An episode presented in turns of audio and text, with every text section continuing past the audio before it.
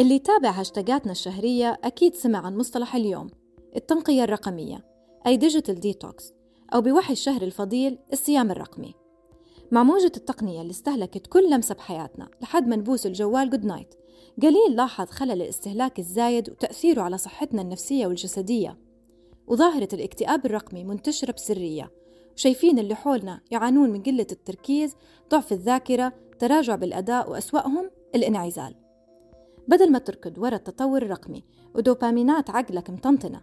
اعملي pause ارجعي خطوة وقيمي علاقتك مع أجهزتك عشان بطاريتك أنت تصير full وفي حملتنا هاشتاج طفي عشان تنور لو حبيتوا تعرفوا أكثر. هذه كانت تصبيرة رقمية في 60 ثانية من سايبراكس لو طفيتوا الأجهزة إيش أول شيء تسووه؟